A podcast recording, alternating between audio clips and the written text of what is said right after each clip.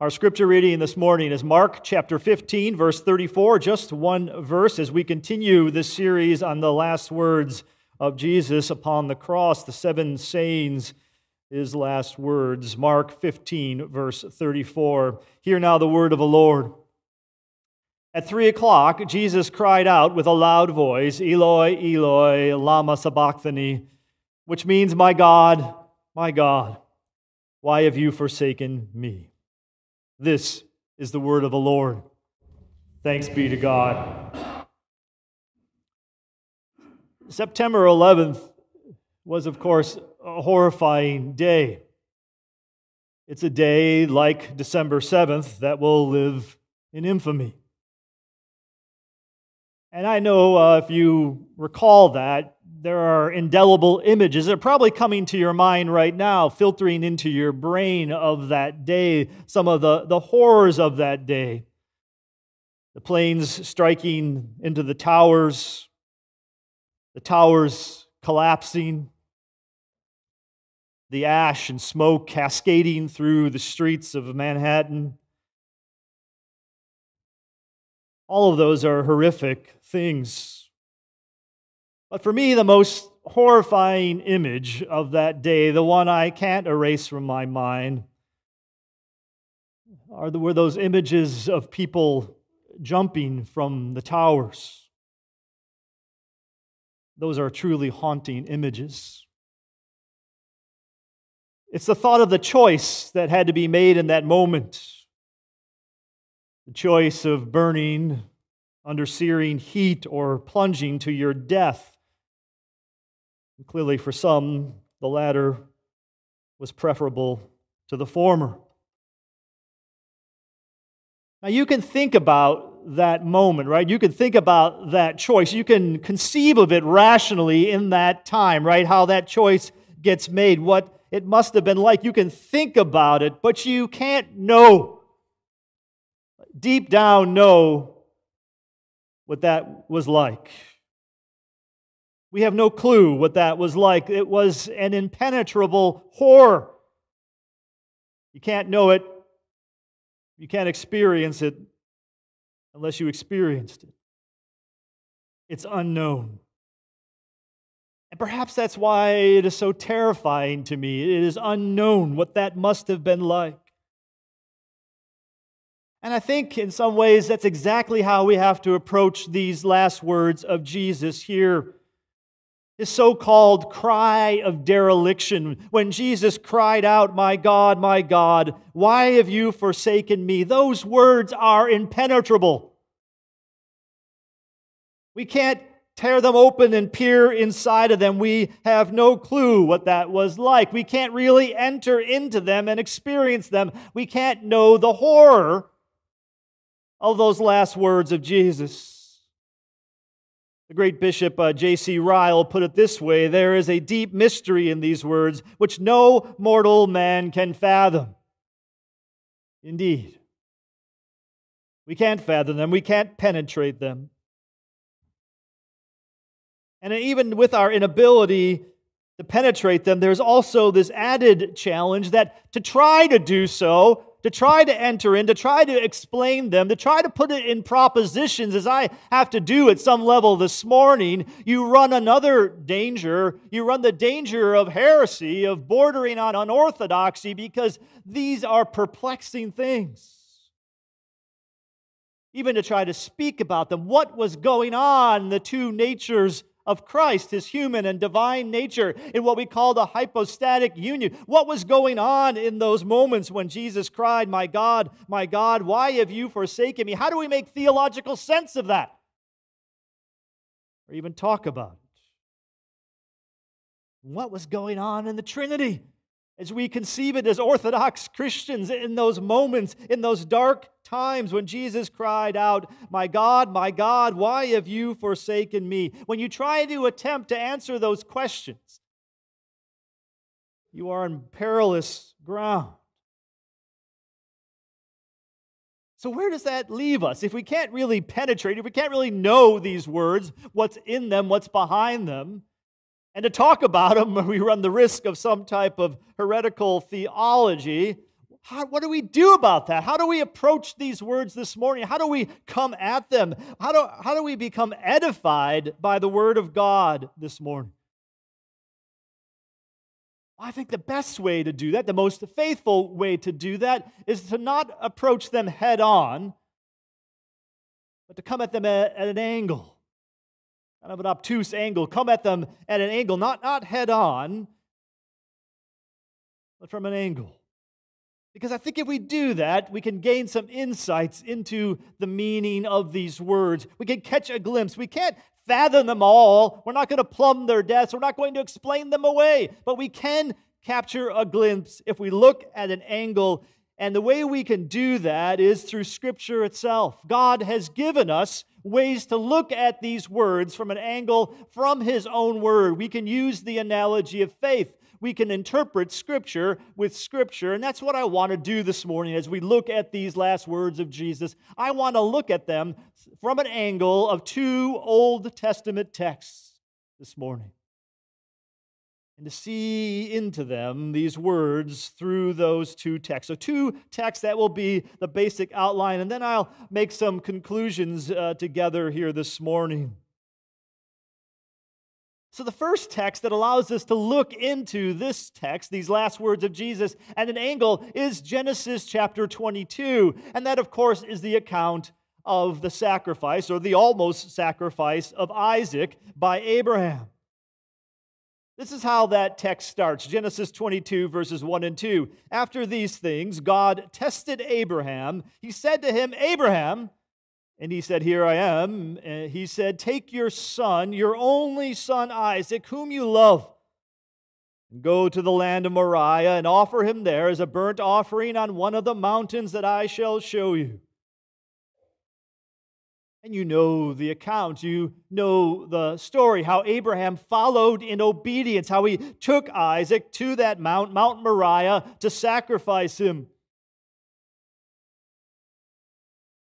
Perhaps you've forgotten that in that account, we're told that Abraham, the father, made his son carry some of the elements of his own sacrifice on his shoulders. Genesis 22, verse 6 Abraham took the wood of the burnt offering and laid it on his son Isaac. The father put upon the son part of the instruments, elements of his own sacrifice. And the text tells us also that it was Abraham, the father himself, who carried the actual instrument that was to bring the death upon his son, Genesis 22 6. And he himself, that is Abraham, carried the fire and the knife. And of course, we know how that text plays out, how Abraham raises the knife, how all that drama unfolds, and the tension of that moment. And you know how it ends, how God stayed the hand of Abraham. How he did not have to go through it with it. And you know about the ram in the thicket, that there was a substitute sacrifice provided in that moment. And throughout it all, through the whole account, Abraham never left the presence of his son Isaac, never abandoned him.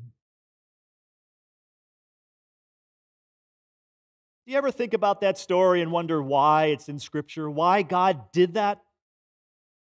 Why did God ask this of Abraham. It seems at one level perhaps cruel or arbitrary or capricious at least, but we know that God is neither of those things uh, or any of those things.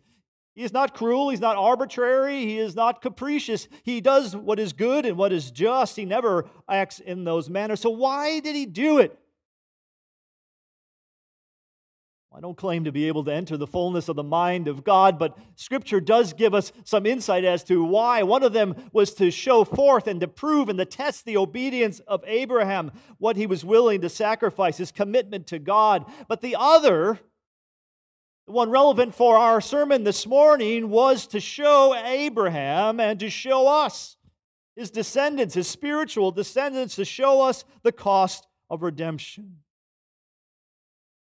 This story in Genesis 22, of course, foreshadows the greatest story ever told. It foreshadows the words I read this morning from Scripture. It foreshadows the crucifixion of Jesus.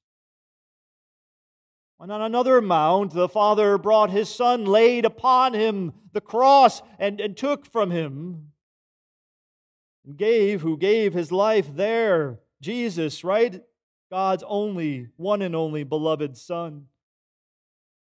And the connections between the two are striking. Uh, many scholars argue that Mount Moriah and Mount Calvary are the same place, that this is the same exact location. These two events occurred at the very same place. There's so many similarities the Father and the only Son, the act of sacrifice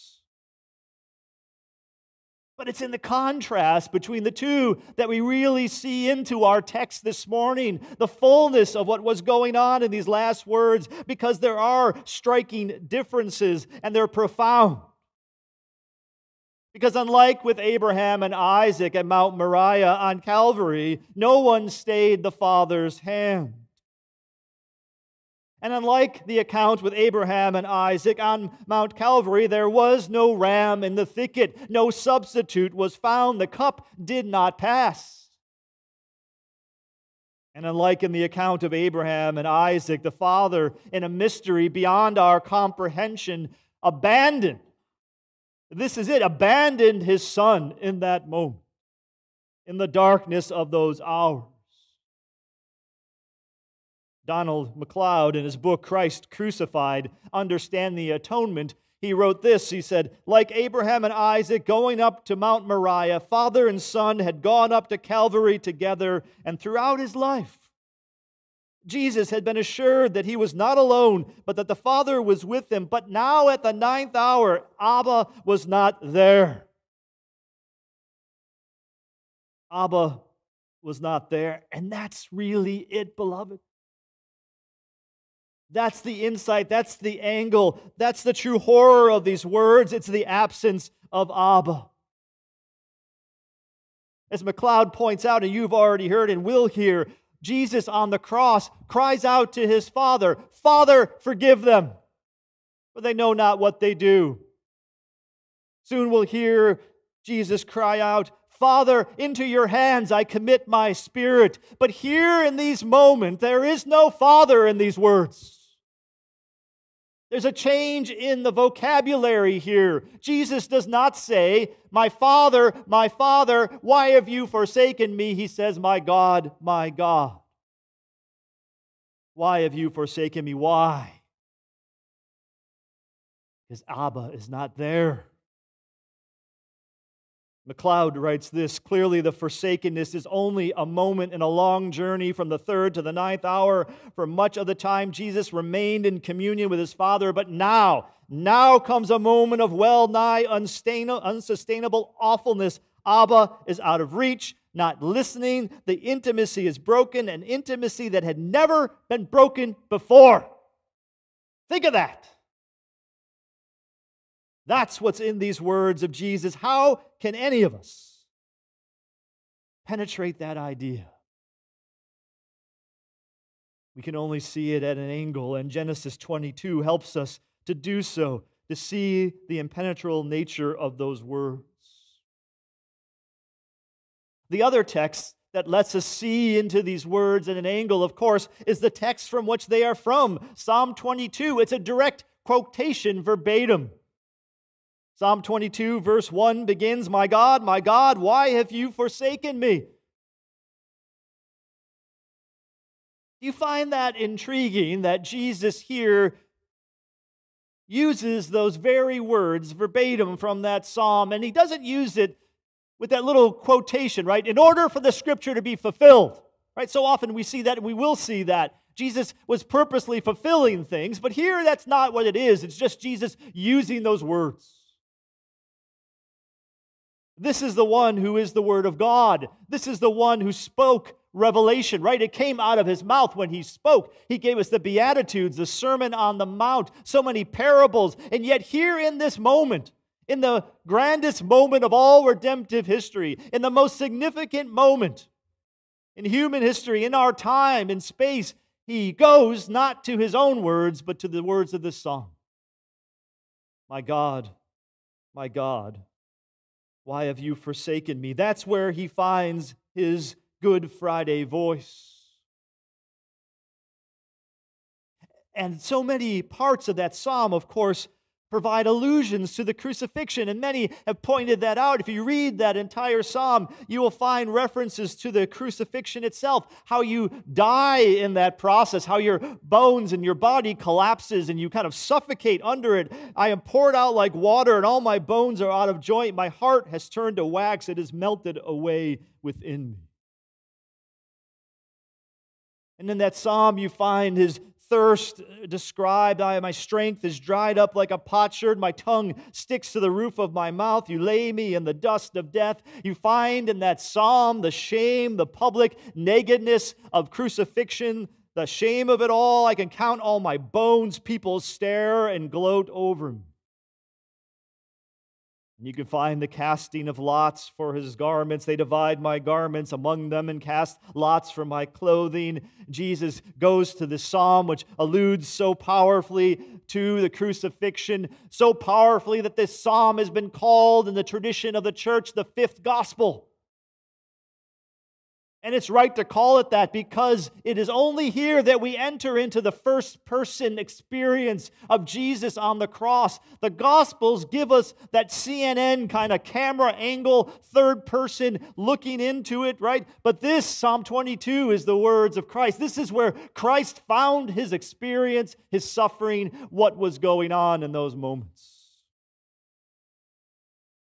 But even here, even in Psalm 22, we fall short, right? It gives us insight, insight from an angle to see into these words, but we cannot fully penetrate them. We can only see them at an angle. So that's way to, to look at these words through these Old Testament texts. But what are we to make of this? How are we to understand these words? And what significance do they have for us this morning, for you and for me today? Let me close with that type of reflection. How should we understand these words? And what are their lasting significance to us? It is interesting that these words of Jesus have been interpreted in a variety of ways. In his book, John Stott's book, uh, The Cross of Christ, he goes through the four major views of how people have interpreted this cry of dereliction, these words of Jesus upon the cross. And one view is that Jesus' words were uh, evidence of his unbelief, his dismay, his anger at God. He couldn't believe that this was happening, that God didn't save him in this moment. And so, this cry of dereliction are really words of unbelief and dismay. Of course, think that that is not correct, not in accord with Scripture, or what we know about Christ. Another interpretation that Stott notes is that this is a cry of loneliness, that what's being expressed here is Jesus feeling alone. He wasn't really forsaken by the Father, he just felt that way in that moment, and these words express his human feeling of loneliness. I don't think that's right either. A third view is, takes a very different view of this entirely, turns it on its head, and suggests that these words, this cry of dereliction, is not a cry of dereliction. It is rather a cry of victory, that these are words of victory. That Jesus is proclaiming his victory on the cross, Christus Victor, right? This is this moment of victory, and they use Psalm 21 and uh, sorry, 22 and how it ends, and it does end in victory, but I don't believe that that is what Jesus is doing here declaring victory in this moment.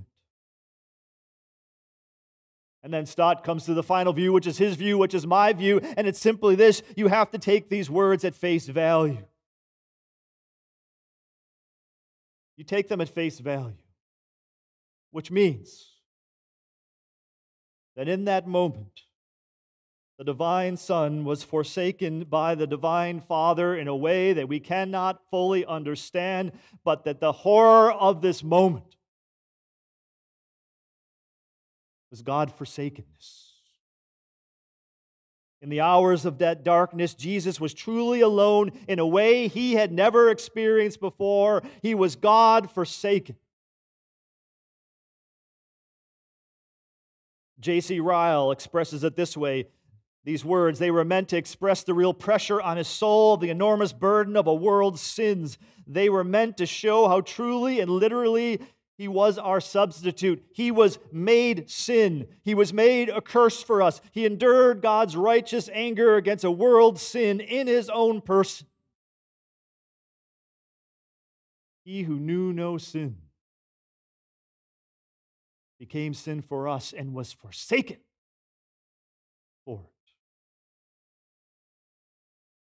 John Stott expresses it this way So then, an actual and dreadful separation took place between the Father and the Son, and it was voluntarily accepted by both Father and Son. It was due to our sins and their just reward. And Jesus expressed this horror of great darkness, this God forsakenness, by quoting the only verse of Scripture which accurately described it My God, my God, why have you forsaken me? He was forsaken because of our sin.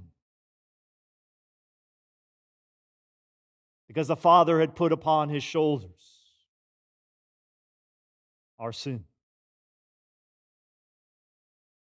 William Hendriksen puts it succinctly. He said, Hell came to Calvary that day. Hell came to Calvary that day. Hell is God forsakenness. That's how we should understand these words, these last words of Jesus. Now, what about their lasting significance for you and me?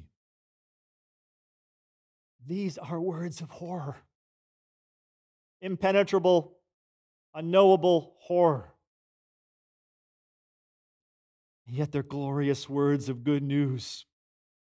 They're words that we should cherish and give thanks for because they remind us of a truth. It's the very fact that these words are impenetrable, are unknowable, in which we find our comfort and our hope and our joy this morning because of what Jesus has done. Anyone who puts their trust in him will never experience what he experienced. They'll never know the horror of God forsaken. Do you see that glory? Do you see that comfort? Do you see how the gospel twists for you in hope and in glory and in joy? That which was a curse for him to experience has become a blessing for you to embrace. It's the very inaccessibility and unknowable nature of those words in that we find our hope. As Murray Harris put it, Christ was forsaken by God so that believers may never be forsaken by him. As Hebrews puts it, 13:5, for he has said, I will never leave you nor forsake you. As the poet Elizabeth Barrett Browning put it in her poem Cowper's Grave, Yea, once Emmanuel's orphan cry his universe has shaken. It went up single, echoless, My God, I am forsaken. It went up from the Holy's lips amid his lost creation, that of the lost no son should use those words of desolation. That is the hope. That is the joy. That is the glory of these words for you. Praise be to God that these last words of Jesus remain unknowable, inaccessible, and impenetrable to us. That's the good news, beloved, of his last words. Let's pray.